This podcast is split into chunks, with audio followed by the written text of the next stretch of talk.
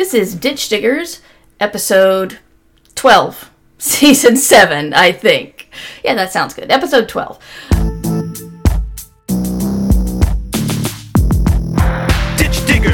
And ain't no wannabes here. With some not so nice advice for your writing career. To be clear, no punches will be pulled, but the punch may be spiked. How they like before they get on the mic. To my left, we got the mighty Mur Lafferty. And if I piss her off, believe me, she'll come after me. And her co-host, Matt Evan Wallace, on the right. Yes, she may be half as hype as she can take him in a fight. So settle in, folks, buckle in and boot up. Time to meddle in a way to make you writer shut up. It's hard work, but the perk is that it's fun and exciting. Facebook will still be there when you're done writing. Ditch diggers!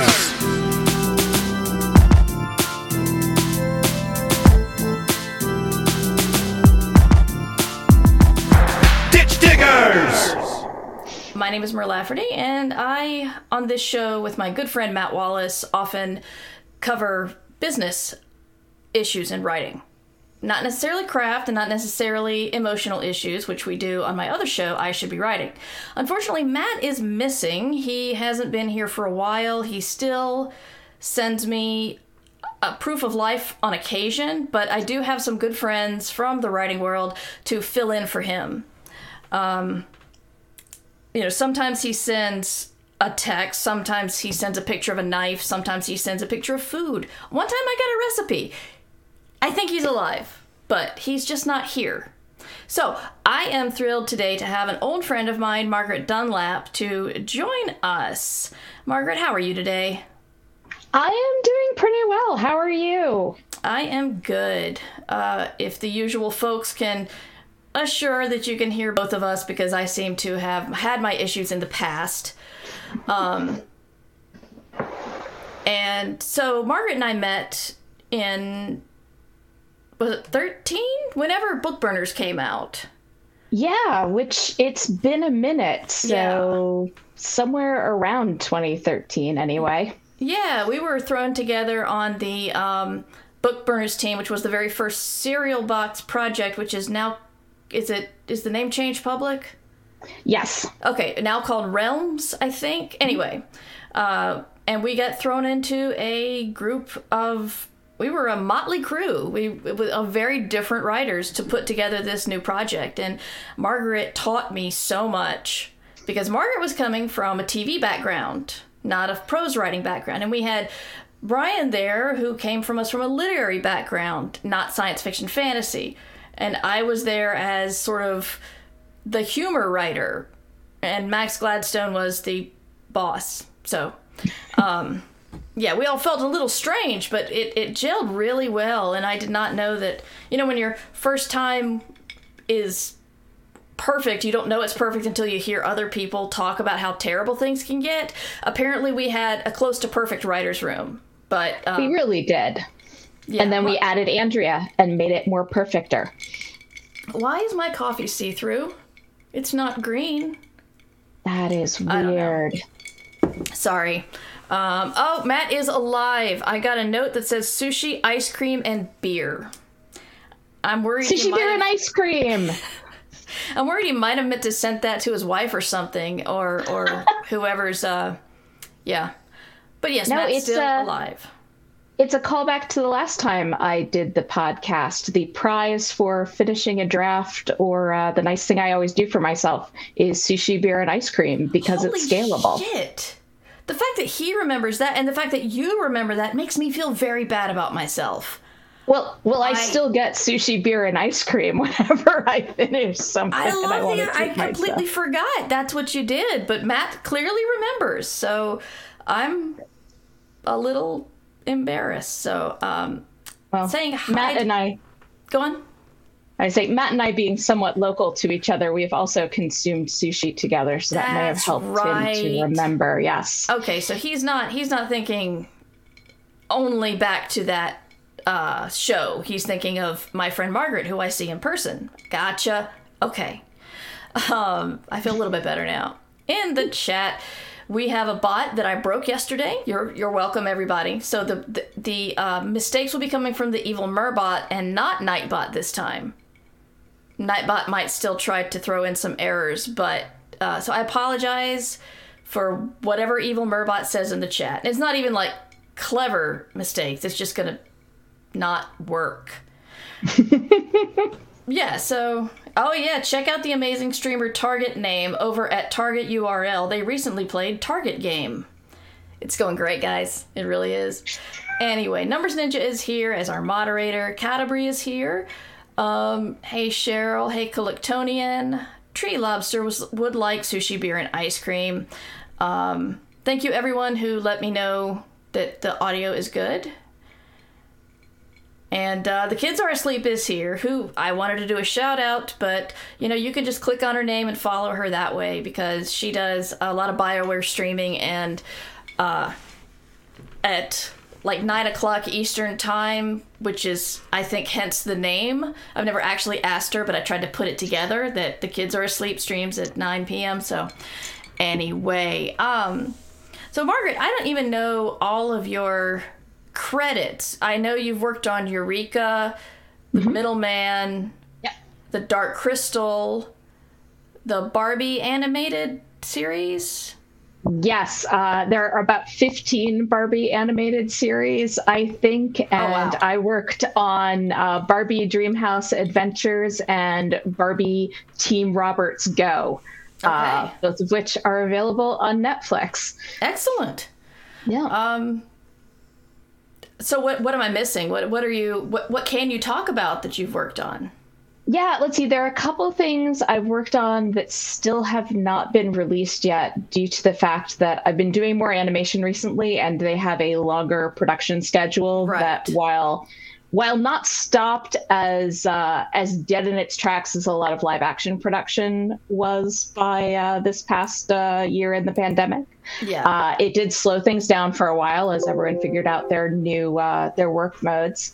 Uh, but also, I wrote for uh, Marvel Animation for uh, Marvel Rising: Heart of Iron, Okay. and on um, uh, what did they end up calling it? Um, it was the last season of Avengers Assemble, also known as Black Panther's Quest. Um, so yeah, That's excellent. And you've been writing for the uh, Virtual Nebula Awards two years running, right? Yep, Virtual Nebula Awards ceremony head writer. We just had uh, we just had this year's ceremony. It went very well, uh, and also the Lizzie Bennet Diaries. Uh, not genre, but uh, known to people on the internet. Oh, that's right. That's your your Emmy that you don't own, right? exactly. Yeah. So, um, I am glad you're here today because it's lovely to talk to you always. But It's um, great to be here. it's it's I wanted to talk about Hollywood and how Hollywood's doing because of the pandemic. We've talked a lot on this show about publishing and the things that have slowed down and the things that have picked up and the things that were unexpected, but uh, I don't know what's going on in the script writing world and the production world. So I wanted to ask you about that. Wow, Lord, knows what's going on in the production world and the script writing world. No, it's it's weird, and I feel like saying the industry is in this strange sort of flux. Like since I came to Los Angeles, every year, every season, it's like you know you're trying to get work, you're trying to figure out, and you run into somebody who's working in the industry. It's like oh, everything's weird right now, and you know after doing this long enough, it's like everything is kind of weird constantly, um, which is both frustrating because you know when you think you have something that's going to work or you think you know how the industry is working or what's likely to be you know moving ahead or hot and fresh and exciting and then it changes. On the other hand it's that sort of um, from chaos comes opportunities sort of uh, sort of mindset. Like when I was doing the Lizzie Bennet diaries, it was we hit it just the right moment as far as scripted short form video content. Um, you're starting to get web series, and you're starting to get web series that had a lot of money put into them. Like when Lizzie Bennet was up for awards, we were always um, in our category. It would be like us, you know, H plus the digital series and Halo Forward Unto Dawn. Um, which I they always said the whole name, and so I always refer to it the full name because it abuses me. Um, and so there's a lot of you know red versus blue was a big thing at the mm-hmm. time, and so a lot that. of gamer oriented and sort of for things that trended towards the assumption that anyone looking at video online was a white Hasidic dude who was super into video games. Yeah. Uh, and that was certainly an audience, but in term, but they weren't the only people watching YouTube at the time or ever.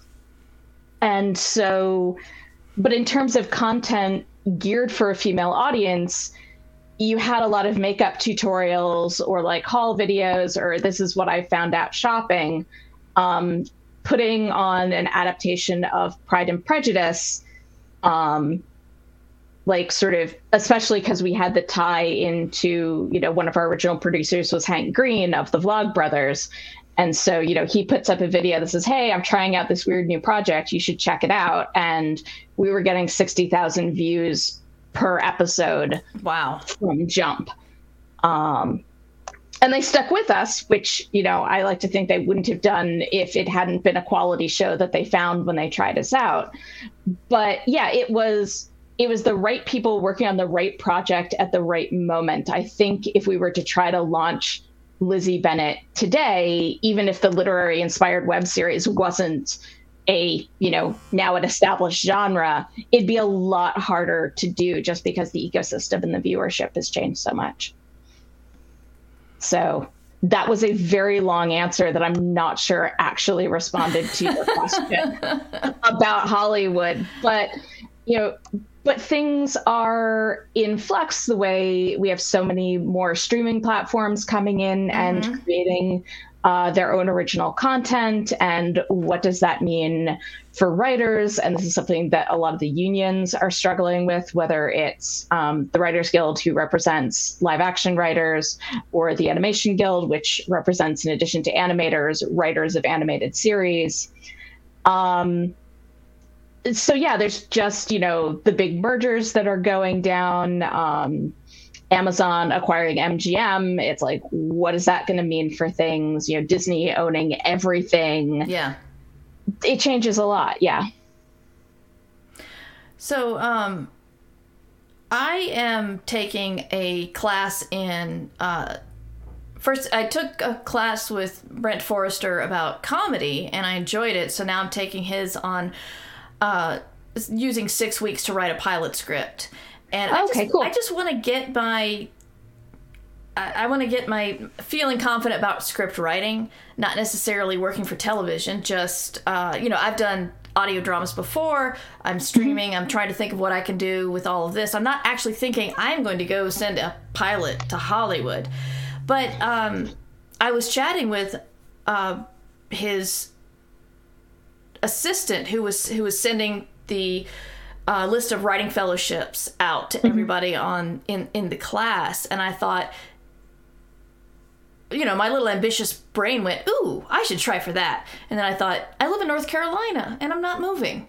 So why? And then I asked him, is there any reason for anybody from North Carolina to try for this? And he's like, well, with COVID, a lot of things are still virtual. So you actually might benefit from that, which sort of blew my mind and made me start thinking a little differently about stuff. Um, how, how do you how do you weigh in on that? Yeah, absolutely. I think that there's a lot of, of heated discussion in screenwriter communities right now, especially among TV writers, of it's like, I can't wait to go back to live in person rooms. Of course, we'll go back to live in person rooms. And I think a lot of shows will because there is an advantage to that.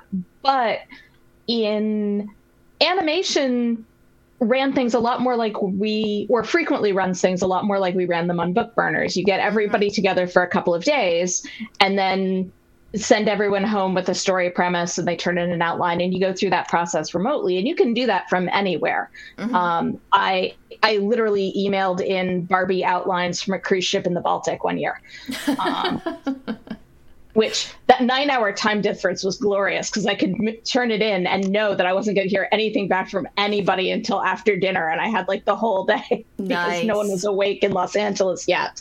Excellent. Um, so I think it does introduce a lot of flexibility, even for live action shows. Um, production was very slowed, if not stopped by COVID, but a lot of shows, you know, they wrote a next season worth of scripts because you could just have your writers call in on Zoom. And that is absolutely changing things. And you know, even people who have moved out to Hollywood, I know people who are like, well, if I don't have to be here all the time, why would I pay LA property prices or rental or what have you when I could live closer to home and maybe have grandparents around to help with childcare, mm-hmm. um, which is a huge thing, especially for women in the industry yeah. of, you know, because yeah. sexism. Yay. Uh, yay. Yeah. Yeah. It's, um, I've had people ask, I, I got you know forever ago i got laid off from a job but was was told that if i go to san francisco to the, and work at the home office you know they'll relocate me and i could work in san francisco. And i'm like no. And they said why not? And i said i have a four bedroom house. And you know a quarter acre of land and i can afford it. Mm-hmm. it's like yeah Durham is not as sexy as San Francisco or LA, but it certainly got its perks. And, yeah, well, uh, and yeah, it's also Raleigh Dur- Durham is hardly you know the the rural sticks. I mean, you no, have a major not. universities and yes. you know, airports, all the modern conveniences. That's true. I do take for granted the fact that I live about a ten minute drive from the airport, and I'm not on a flight path. So occasionally we get Apache helicopters overhead, but that's about the worst it is. So, yeah. like the idea of getting up like hours before your flight and driving a long way to go to the airport is just who would do that? It, it's, sometimes I'm very single minded. It's embarrassing. Um, it's right there, and you have a delightful airport that I spent many hours in. I don't know if I call it delightful, but okay.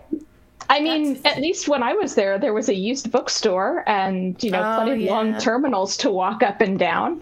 Yeah, I don't know about the bookstore. Yeah, I think they they got rid of that. They might have put in another one, but I can't I can't remember. I know the bookstore that was you might be referring to is gone. No. sad. That's sad. The idea of finishing your book on the plane and just like mm-hmm. selling it to somebody on your way to baggage was always charming to me. Yes. Yes. Um, checking back in with chat, we have Underpope made it. Um, welcome. Glad your meeting's over.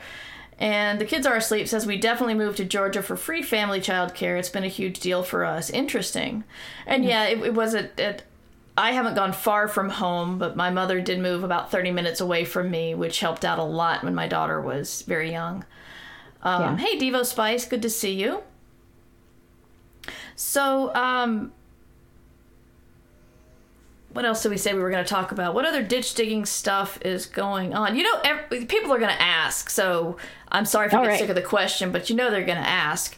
Um, how would you suggest somebody, especially now, get into your job? All right, let's see. To get into my job, um, not take your job specifically. We all want you to keep working. No, no, no. I, I understand. It, it was not taken as okay. such, but like how to get into the field. Um, yes. It's. Uh, I'm going to tell an anecdote, which oh, you've please. met me, so you're unsurprised by this. um, no, when I was, because I moved out to, my path is step one was I moved out to Los Angeles to go to graduate school. Mm-hmm. And uh, I did the master's in screenwriting at USC.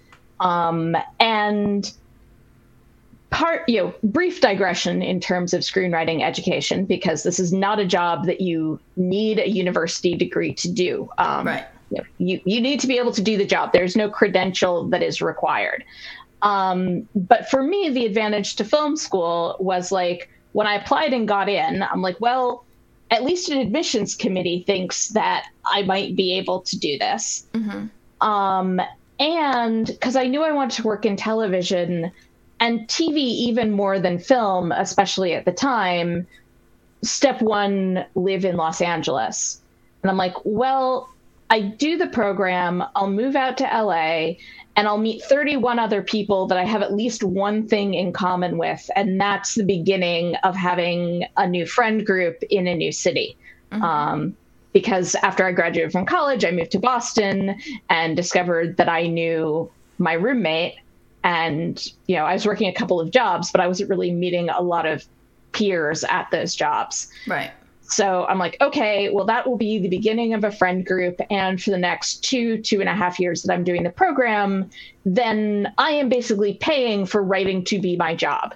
Um, it's giving me deadlines and feedback and mm-hmm. practice reading other people's stuff and giving them good notes, um, and then incorporating their feedback into my own work. And that's the bedrock of what the screenwriter's job is when you get down to it. So that was sort of my reasoning behind doing the program, I also wound up making connections while I was there that were very useful to me professionally. Um, but it is very much a a who you know kind of uh, a who you know kind of business, and although everybody has a different answer to the how did you get started in the yeah. business question many, many times it boils down to, well, I had met this person and they had an opportunity or they had a need and I was able to help them fill that need. Um, which which sounds very mercenary. It's I tell people people complain about nepotism in Hollywood. Mm-hmm. Um, there is more cronyism than there is nepotism, right. and the, I mean, though nepotism is a thing, but like who your uncle is is not something you could really control at this point in your life. Um, if, if, there was a chance for that, it, it has passed us by. Mm-hmm. Um, but you can meet people. Um, my showrunner on The Middleman, who that was my first job in television, but he came and gave a lecture at USC. He'd also done the program and was an alum, and he came and talked. And he was like, "It's like ah, this this is somebody who is as into the kinds of things that I am into as I am. Um, and so when we were getting out, they had a mentorship program. It's like, is there anybody you would like to be a mentor? And I put him at the top of my list because, like, for the program, they agree to meet you for lunch and then be available by phone for the next year. Mm-hmm. And so I'm like, well, if this is the most awkward lunch in the history of awkward lunches, there'll be this weird pause in conversation. I'll say, So, what was your favorite season of Deep Space Nine? And that'll keep both of us going for a good two hours, and neither one of us will consider it a wasted afternoon. Exactly. Um, and that was sort of the the best piece of networking advice that I sort of stumbled into, which is network with people you'd want to hang out with anyway, because that way, even if nothing comes of it professionally, you're spending time with people you enjoy spending time with. Yeah. And and also most people can tell if you're only hanging out with them because you want something from them. Yeah. And that doesn't give most people a good feeling. So yeah, yeah. So like yeah. Sorry, go on. No, no, go on. I think a lot of people have taken the word networking and thought it and take it as something mercenary, but um, I remember when I was uh, when I heard about the famous writers that would hang out together, like Hemingway and Gertrude Stein, and that group. Um, I always thought like, how did they like? How did they find each other, or how did they know, or I, I just I couldn't imagine how they all got together. And now that I'm a writer, I know. Granted, there probably was a science fiction convention that Hemingway and Stein both went to, but right. it's like I have gravitated towards other writers because we talk about a lot of the same stuff. And then, you know, you're lucky enough to get onto a project like we were on and mm-hmm. meet other people and um just the act of being friendly and kind. And even if you don't like somebody, you can be friendly and kind to them in passing and you don't have to spend time with them, but uh, it might still. It's, yeah. I had a um, on my other show when I was doing interviews. I would always ask somebody what they uh, what they tell a new writer, and James Maxey said something that surprised me, which was always be kind because you don't hmm. know where it where you're going to be in 10 years or where they're going to be in 10 years and whether you can help anybody out. Now granted, I think people who are already kind would do that and the people who Right. would not think to be kind would not use use that advice so they would just ignore it but really it's it's as you go further in and find people who are your peers or uh, can help you out a little bit above you in the the ladder um, that is sort of organic networking and it's not a mercenary thing Yeah, yeah. Well, like circling back to book burners, I didn't take that job in order to network with fiction writers, but Yeah. meeting you guys, I mean, that was really one of those life changing jobs because meeting you and Max and Brian and Andrea, you know, introduced me to this wider sphere of the prose science fiction fantasy community that I sort of like was, sort of you know kind of kind of parallel universe adjacent to before. And this was the it's like oh no she's cool. We know her. It's Yeah. fine. Um so yeah and, and, now that you're involved with SFWA helping them out indeed indeed. So this is what happens. Take a job and it leads to volunteerism. But uh but no but the the gang that does the uh our, our team that does the award ceremony is a ton of fun. So yeah it's great. That's good. Um, And as I'm sure Kat mentioned when she was on, because I know that this is one of the things she, you know, harps on regularly is like volunteering with professional organizations is a great way to meet people and expand your base and make friends. It is. It it definitely is. Um, yeah, I'm I'm often overwhelmed, and the idea of like volunteering at a con, it's like cons are already enough for me. But I know people who do a lot of volunteering, but uh, You, you do programming at cons, which is also volunteering at the con in its own way. True, but I have wanted to help out SFWA, so I should ne- think about that as things uh, pick back up. Yep. We're having people having technical difficulties with their name on Twitch. Weird. I'm sorry, folks.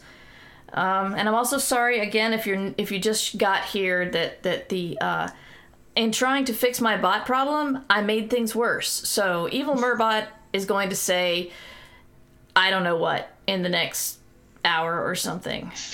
So uh, no, Numbers Ninja, the bot problems were there yesterday when I tried to reprogram them. It's just I ran out of time, so I couldn't fix them. I know it, it sort of feels like a performance art thing at this point. I'm enjoying right. the the meta you know, target URL. Yeah. Yeah, it's, it's supposed to actually do something with that variable, not just show us the variable. Yeah. It's like use your own green screen. Yeah, exactly. Um, so, what do you see happening with um, script writing and like audio dramas is becoming a bigger and bigger thing with podcasting? Are you Yeah. seeing? Are would you say those are opportunities, or are people still doing those as labors of love the way I have been doing? Or are there production companies that you know of uh, going that route? Oh, I think there are absolutely opportunities. In fact, one of the projects I have in development right now is a uh, is a scripted audio drama slash narrative podcast, like whatever we're calling it this week. But Yeah.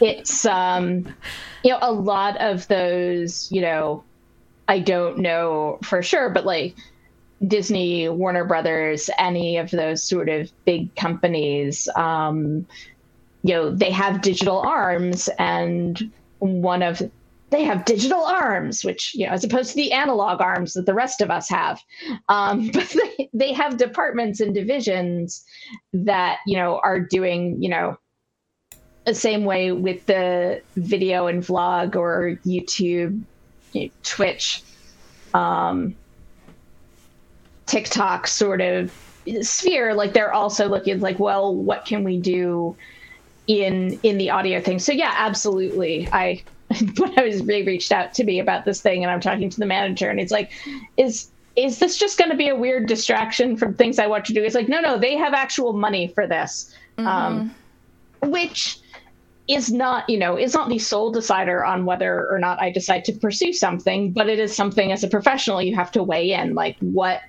what is the time opportunity cost ratio? Is the time I spend this likely to result in a payout that you know I could have been spending the time doing something more likely? um, to allow me to continue to pay my rent. So, Margaret, this is ditch diggers. That's that's exactly what we talk about here. So no one's going to put you down for wanting to work and make money doing so. And if they do, they're they're listening to the wrong show because uh, that's exactly it. You you are a professional and you get paid for this, and so if a job comes around that is more of a labor of love and doesn't pay, you really have to make a hard decision about how much do you love it. Yeah. I mean, yeah. is it is it an exciting resume line? Is it something that's going to pave the way for other opportunities? Is it just so shiny you can't let it go? And and yeah, there's there's a lot that calculus is it's great to be in a point where you are doing that calculus, but it can be really hard to do, especially yeah. if there's like, you know, as the financial squeeze tends to come and go in this industry. Yeah. I mean, I did a Star Wars story for charity and uh, did that for free, which led to more Star Wars work, which was great. But mm-hmm. that's like the only time I have written for absolutely no money in a while, uh, unless it's something that I'm putting out myself. Um, we do have a question in chat from Will. Um, I applied to Universal Screenwriting and Animation Mentor Program. Got down to the last five, but wasn't chosen. The head of the program really liked my script and said I should reapply or start pitching. I guess my question is, where do you find open call for pitches? that is one will congratulations that is huge i i know how frustrating it is to get into that top five and not nail the brass ring so like i i send all sympathies to those frustrations, but you know, not not projecting my own issues onto you here or anything. Well, um, because because that's never happened to me. Uh, they're there. It's okay. This week. Um, Shit. I'm so sorry.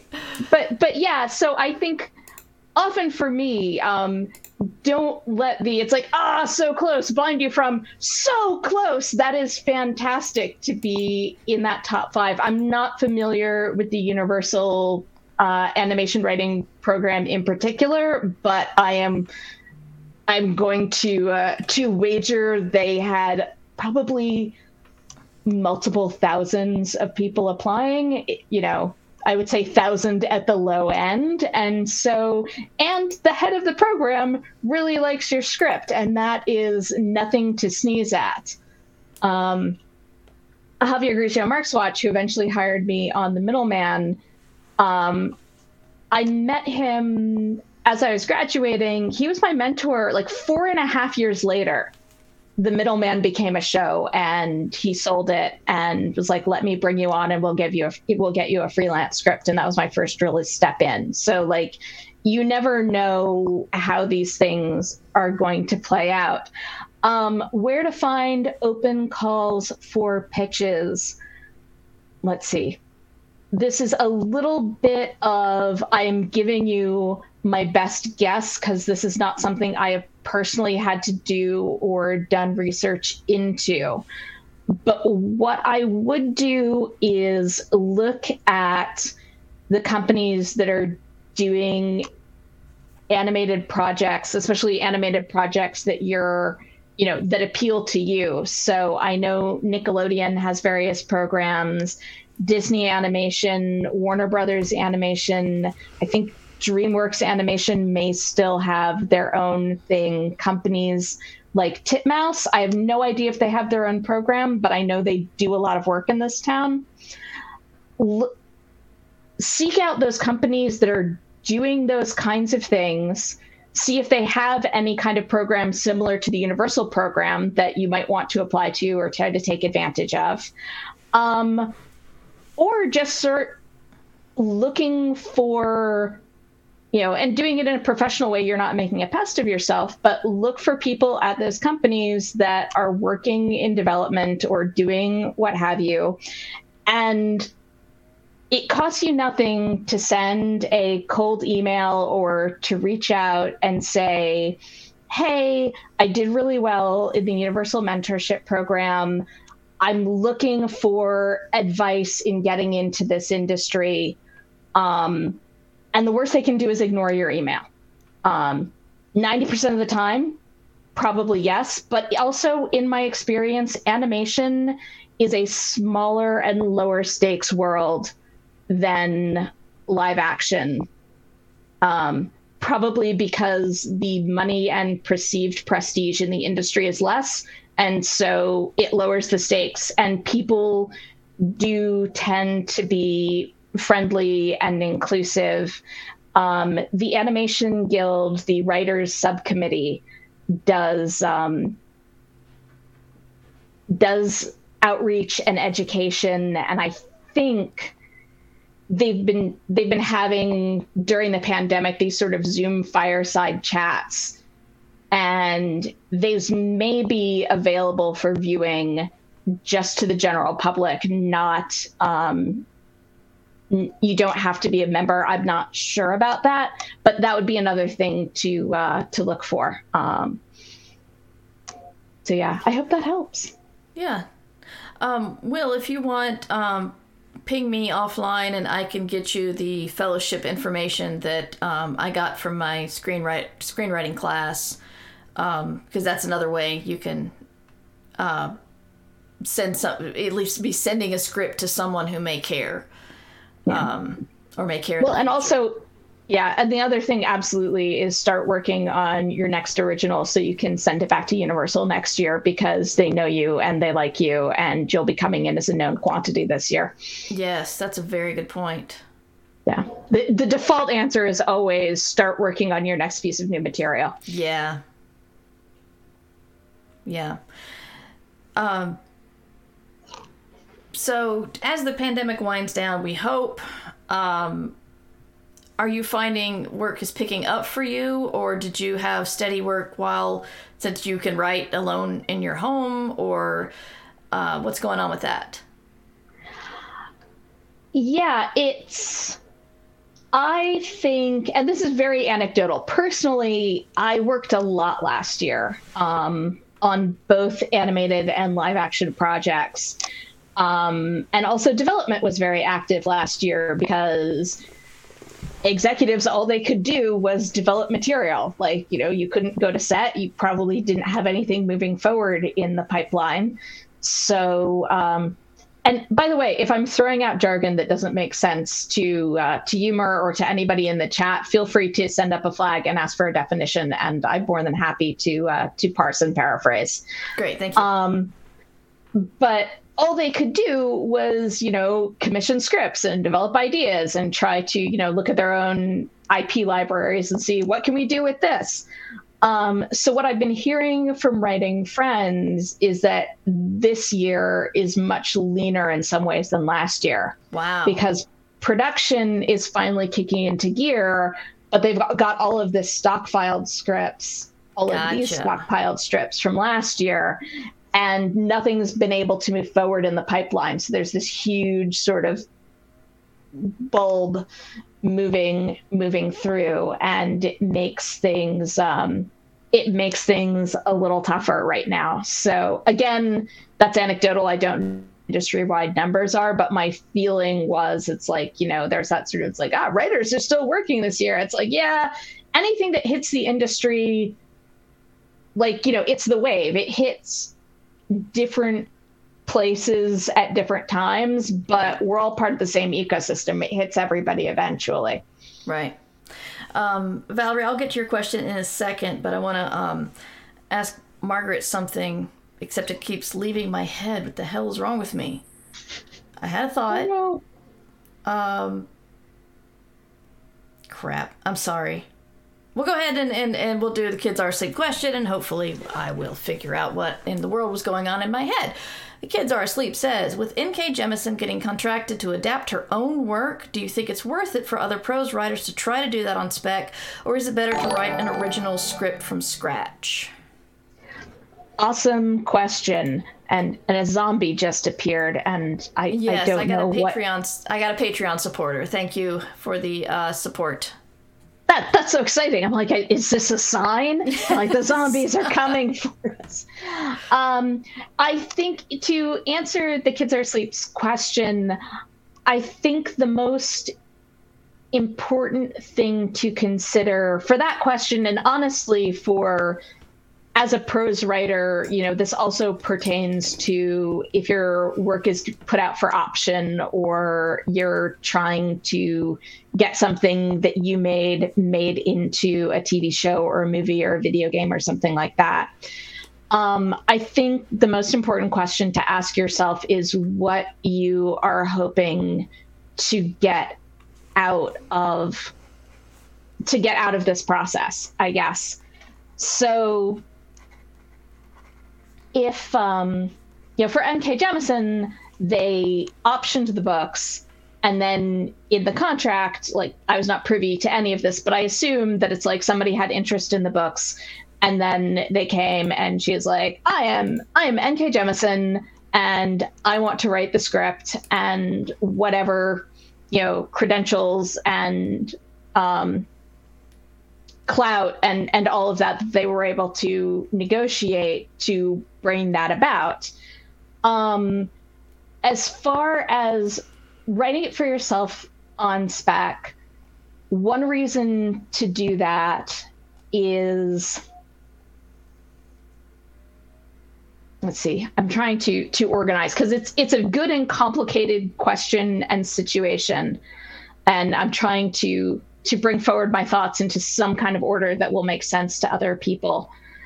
Um if your goal is to transition into being somebody who writes both prose and um, screenwriting or television writing in Hollywood, I would say it might make more sense to have an original sample that isn't necessarily based on your own work or, I mean, it's a story you know, so you're giving yourself a heads up. I don't have, I take it back. I'm not sure that I have a strong opinion about it. If, if you're using it as a transition to a new career, I think either one of them can work, or an additional career is probably the better way to think of that. Um, I think Hollywood tends to be a little leery and not without some justification of the prose writer who has written prose and then writes the screen adaptation because this is the only way they would ever want to see this on screen.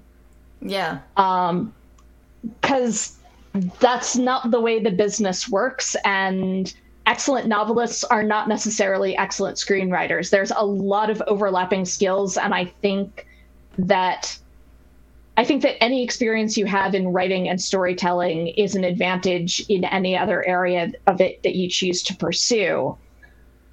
But that being said, you know, Hollywood is always worried about writers being super precious, whether they are Yeah. prose writers or not. Um, It's a well, it's a different medium. yeah. It's it's film is a different medium, stage is a different medium, and it's hard Mm-hmm. to accept that um, because one one thing that really got me was, excuse me, I I saw the movie Arrival before I read the story, and I was Mm-hmm. Shocked to see that what the movie treated as a massive twist was in the first two paragraphs of the short story. yeah. And I am not saying anything wrong against the short story. It's brilliant. But it's just interesting that that's the way the film that they wanted to approach it in film was to portray it uh, one of the most obvious things as a twist and it really worked And so, you know, things like that are things that everything from you, the omniscient narrator, or even a, a, a third person, or any point of view narrator can say, "Oh, there's a thing over there in the corner that's just peeking out," and they, you know, that is something that actually a director and a cinematographer has to think about, not the scriptwriter in uh, film. Correct me if I'm wrong. It's just, you know, some things that we try to make subtle in. Uh, one thing that's subtle in a movie might be obvious in a story because the author can describe it in detail if they want. Yeah, it's. I mean, it is partially the screenwriter's job. Um, it's it's interesting that you brought up Arrival because when I was teaching classes in adaptation, and I've done a lot of product projects that were adaptations from one medium into another. So this is something I've given a lot of thought because also it's me, so I think about things a lot. Um, but one of the interesting things about Arrival is I'd have my students watch the movie and then read the story, and we talked about because like one of the things I think that uh, the screenwriter Eric Heisserer did that's really really smart is it's almost a thematic adaptation. Like it is clearly the same story, mm-hmm. but the central conceit that he hangs the film on is entirely different than the one that Ted Chiang hangs hangs the story on. Mm-hmm. And they both work, but we talked about things like the fact that in the short story. And is it okay if I spoil the short story here? I I, I would assume so. Um, right. Well, just spoiler alert if you're listening. Spoiler later. alert. Yeah. For for the for the fiction for the prose version, the daughter dies in a rock climbing accident. And part of the reason why the marriage dissolves is her husband finds out that she knew that their daughter was going to die and she didn't try to stop her. And I'm like, why is it different in the movie? And my students are like, because you would spend the entire film screaming at Amy Adams not to let her child die. Um, you know, there is like me. No, you can't go rock climbing. Right, right. It's when we're reading the story and we're in the character's head and she talks about how she understands time completely differently and you know it wasn't something that she can stop because it exists the same way all time exists and she has a different relationship to time than her partner does. Like you can pull that off in the story because we're in her head. We are experiencing the movie in linear time though. So it's mm-hmm. like and you still have this idea that jeremy renner is like how could you have a child knowing that the child is going to die yeah. it still works, but it doesn't turn it into you terrible, terrible person. You didn't tell your daughter not to go rock climbing. Yeah. And so there there are different things like that. I love in the adaptation of The Martian.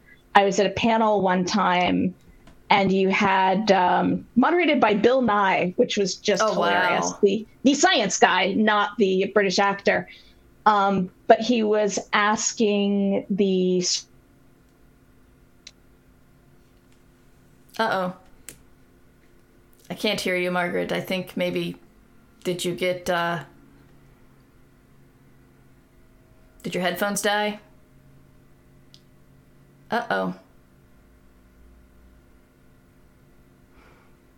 Well, while Margaret tries to figure what's out, what's going on, there's uh, headphones die, give me say, okay, yeah, that's happened to me before. No problem, I would tell her, but she can't hear me. Uh, one thing that is interesting is the fact that um, with Jemisin, and there was also uh, the guys who do The Expanse also got able to write on their own thing. And it used to be unheard of. And now we have two major science fiction folks uh, who are um, who are who are adapting their own stuff, and I just want to know how in the world that happened. Don't know how, but uh, it it certainly makes you think. Um, but I finally remembered what I was going to ask ask Margaret. So, uh, Yeah, they're big names and hugely talented. Yeah, but you know, I don't know if Stephen King has ever written his own movies, and uh, yeah, Margaret, are you set? No. Okay. Um.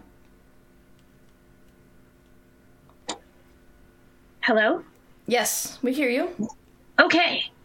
We have I've taken the uh, the expedient solution of just using the laptop speaker and microphone. Okay. Awesome. Uh, so hopefully this will not lead to uh, to anything too weird in the feedback uh, realm. I don't think so. But um, No.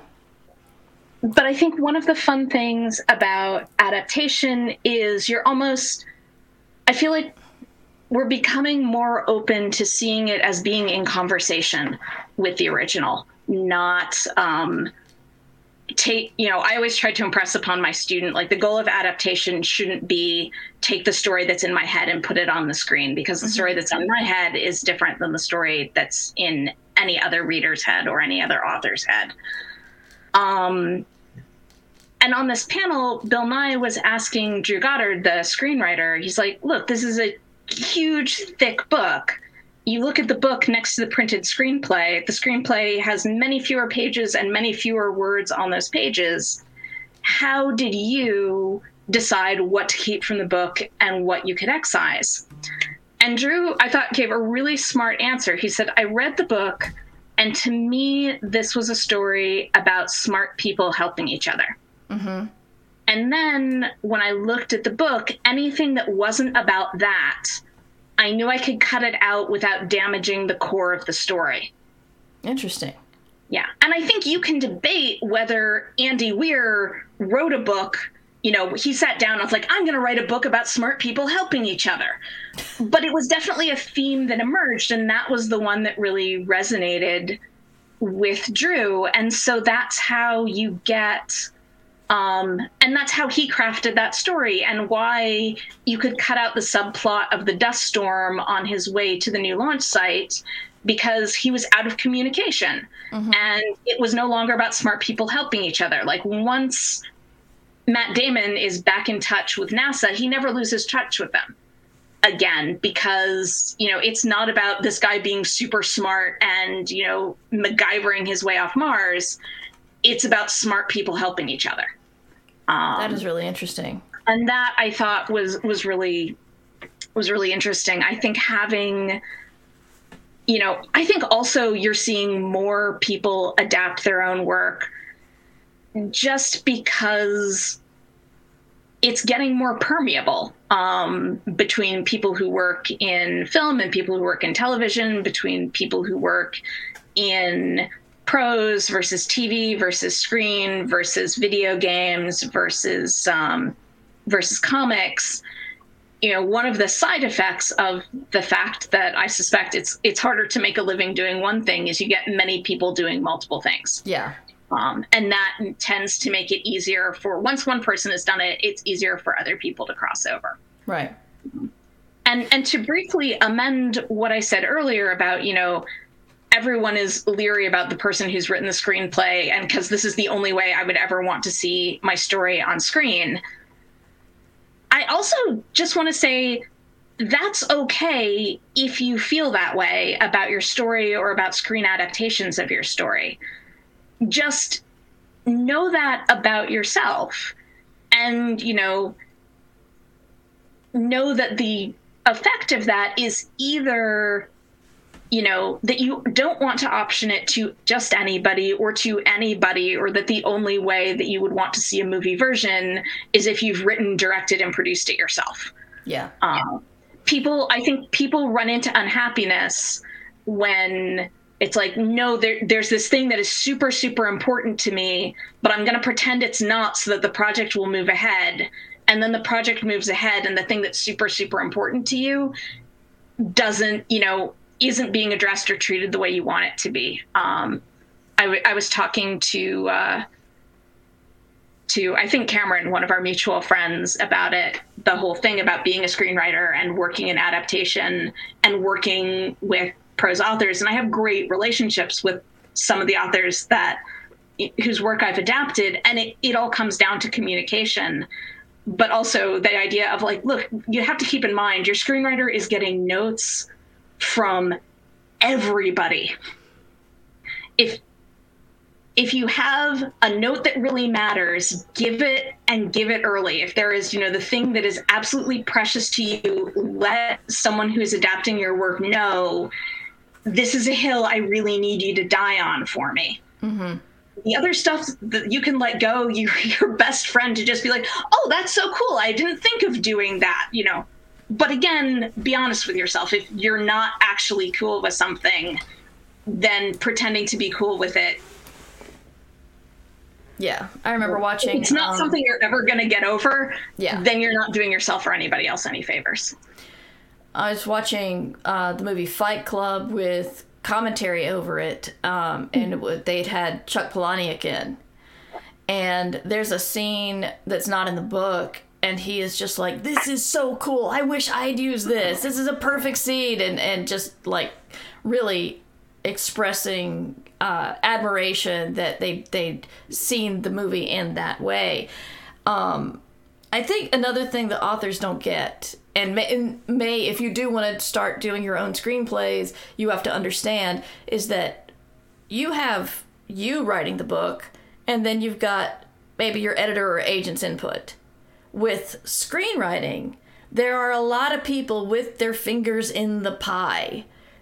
And the author, the actor is going to have their interpretation of the role they're playing and the director of course is going to have their interpretation and it's going to be you know, people who are in charge of what it looks like and what it sounds like and um, you know whereas when you're writing a book you have control over all of that. And uh, that was something that we had to do in our writers room. We, we weren't doing scripts but we were creating a story with a bunch of other people. And mm-hmm. it was um, a sort of it was a different experience for me but really good. Uh, but i did remember what i wanted to ask you. Okay. So um, one thing that baffles me is the fact that hollywood just seems to throw around money like almost literally just like have some money. Yeah. and um, I I don't want to say how much I've made in options for something that has never been created. Mm-hmm. But it's it's it's a strong five figures over like the past decade. Yeah. Um, and nothing's been made. They just like here, Mur, have some money. We'll say we have, and and they don't even say it out loud. It's just like a secret. It's bizarre. And but what gets me is every time I feel bad about a missed opportunity or something I screwed up that could reflect on my career, I think about say writers in Hollywood or the woman who played Ross Geller's wife in the pilot of Friends who never came back in this massive hit of the 90s. Yeah. And I, it's like any disappointment I feel on losing an opportunity, I, like I don't know her story. Maybe she didn't want it. Maybe she wasn't available or whatever. But I mean, th- it seems like when things go wrong, like there's so much money being thrown around, but when things go wrong, it's like you've worked for days or months on a project and it never happens. How do you strengthen yourself against that? Because like authors cry over much less problems than that oh man no it's uh I, I, know of at least one sore point I'm hitting with you. I'm not going to say what because I don't. I don't know how, how public things are, but I do know you you you mentioned years ago that you were working on something that hasn't happened. So I'm assuming that you might be thinking of that. It's no, it it is that weird kind of, and I think you were the one who first told me the anecdote about the author, and I don't remember his name. Who or he was he worked in TV, I think. I know what you're talking then, about. Yeah and then he wrote a book and he kept expecting them to cancel the book. Yeah. Because at every stage things can collapse. I met with a showrunner about a TV show and it was a really great meeting I mean, and it being a really great meeting doesn't necessarily mean anything, but he's like, Have you met with the studio yet? And I'm like, Not yet. He's like, Let me make phone calls to make that happen. 24 hours later, I was in meeting with the current executive at the studio who is in charge of the show. And it's like, oh, this could, and that meeting went really well. And at that point, it's like, okay, this is like all the things are aligning my my manager had gotten the call saying it's like all right you know we are intending to make her an offer. We're just you know waiting for x or y or z. The show was greenlit. It was going ahead. And it lost its green light. It's like the number of ways i've found to almost be on a show and that then the show finds a way to collapse Yeah. is insane. And the you know sort of where this started with the those sunk costs in development are they're sort of immense but you have to put everything into scale. Um guild minimum for a one hour episode of television and it varies whether you're writing it for one of the broadcast networks or a cable network or a streaming outlet but let's say for for ballpark figures um, it's about $40000 to write a outline and script and you know and all your drafts of one episode of television. So in today's you know shorter orders you might do 10 or 12 of those for a season. As far putting one episode into production especially if a prestige show even a not so prestige show is more than a million dollars per episode Wow. that $40,000 is a drop in the bucket. We're seeing studios who like, well, we may as well go ahead and order next season scripts even if we haven't, you know, if we haven't aired the first season yet cuz if it does well, then we're ready to go and we can put season 2 into production right away. And if not, it's it's half a million dollars. And that is in the realm of these budgets so little money that you know that that's part of their r&d investments basically. Um, and on the film side it used to be that studios would like you know now it's become tighter because of you know vertical integration and and a bunch of other things but like on the feature side their research and development was you know, buying spec scripts and hiring writers, maybe writers who didn't have a lot of credits or who are at the beginning of their career, to sort of like, you know, it's like, oh, we've got this idea, and you would assign it to a writer, and maybe it would get made into a film, and maybe it wouldn't. But the cost of a script and a rewrite, or a script and a couple of rewrites, so low compared to actually putting the thing into production, you know, it's okay to develop 10 scripts knowing you're only going to produce one or two of them. Um, so, yeah, I think that's where that kind of like, you know, throwing you $10,000 to option your story for a year, you're like, Yeah. well, that, that's money. It's like, but to them, it's not a lot of money. No. Um, so you could conceivably have a quote unquote career writing scripts and never actually have anything you write end up on the screen. there was um there was a piece when i think i was in undergrad and this changes like the way the industry changes like i don't think you could do this now but when i was an undergrad there was this article published about this guy who he did he had written a spec it had gotten a lot a spec feature that he just written on his own. It got a lot of attention in hollywood. It got him an agent you know. And he started getting hired to do a lot of rewrite and kind of script doctor work. And he made good money doing it. But no movie that he worked on had his name on it because he was coming in as a subsequent writer. And the way that credit um, provisions are set up in the writers guild they, they heavily favor the first writer for for good reasons um, but you know the spec script that he'd sold that had people so excited about, you know, it never got made. It's he made a really good living at the time. Like I mean, we're we're talking this guy was making millions, but had never seen like that creative impulse like his work was never on screen. Like he was all doing this kind of work for hire sort of stuff. Right. um i know people and again like i don't think you could do that now because there's not as much money in screenplay development as there used to be. Um because somebody looked at the numbers like we're spending a lot of money on scripts that never get made into movies. Why would we do that? And it's like be, because you're teaching people how to be screenwriters basically. That Yeah. this, this is your farm team. That's why you put money into it. Right.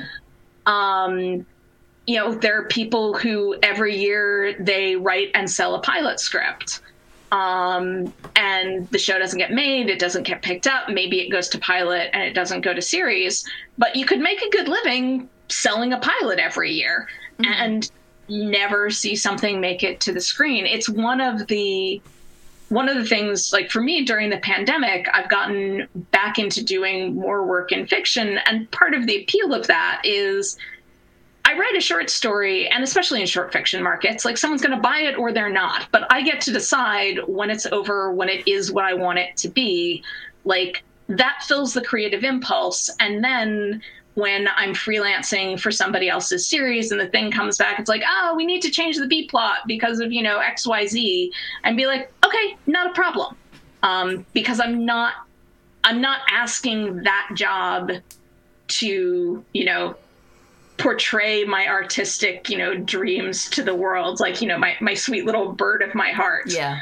um, can be in other things. And not that I'm phoning it in on on a freelance script that I'm doing. You know, I'm doing the best, most professional work I can do. I'm putting in, you know, the little things, but also I'm writing to somebody else's voice and somebody else's vision. You know, on Right. a show, it's my job to write a script that my boss would write and maybe, you know, maybe bring some things that they wouldn't have thought of but really like. Um, but it's not my job to reform the show in my image. Right.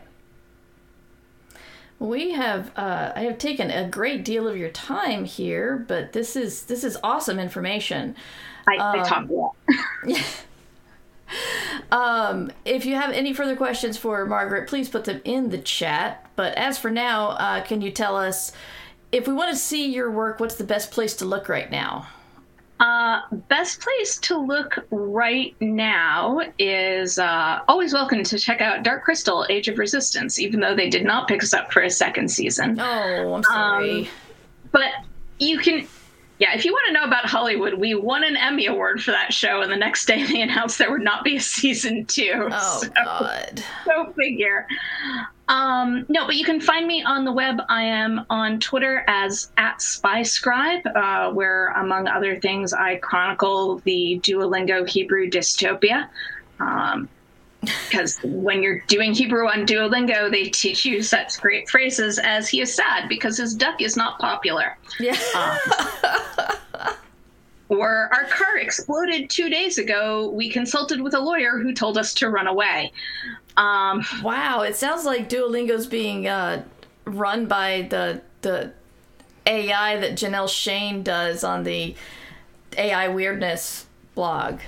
it's it took a very dark turn. Um, I've been doing music lately, so today's sentence was the band has four drummers, um, which, which is either very dark or awesome, depending on your feelings about True. such things. Uh, you can also find me on the web at margaretdunlap.com. I have links there to my IMDb and the Twitter and uh, Goodreads, uh, which has things that I can talk about publicly. I don't know. Um,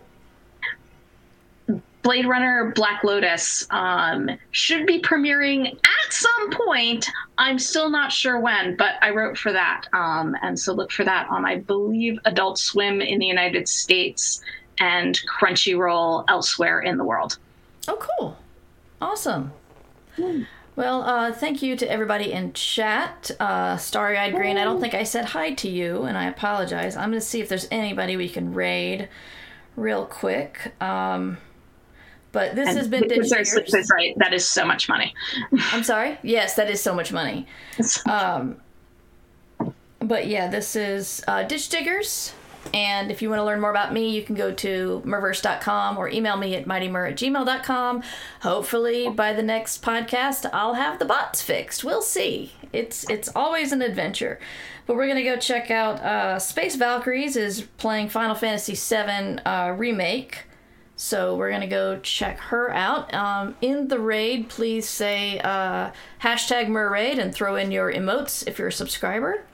And thank you to Numbers Ninja for the uh, moderating. And probably dog wrangling because the dog started to bark and then she stopped. So I'm gonna credit that to Numbers Ninja. And uh, Did I spell that right? I think so. Okay. Oh, a short story coming out in the Deadlands this winter. That's awesome. Yay. Oh, thank you for the host, The Writhing Tides. Um, so yeah, we're gonna go raid Space Valkyries. And uh, I will be back in a couple of hours actually to play uh, Stardew Valley, probably.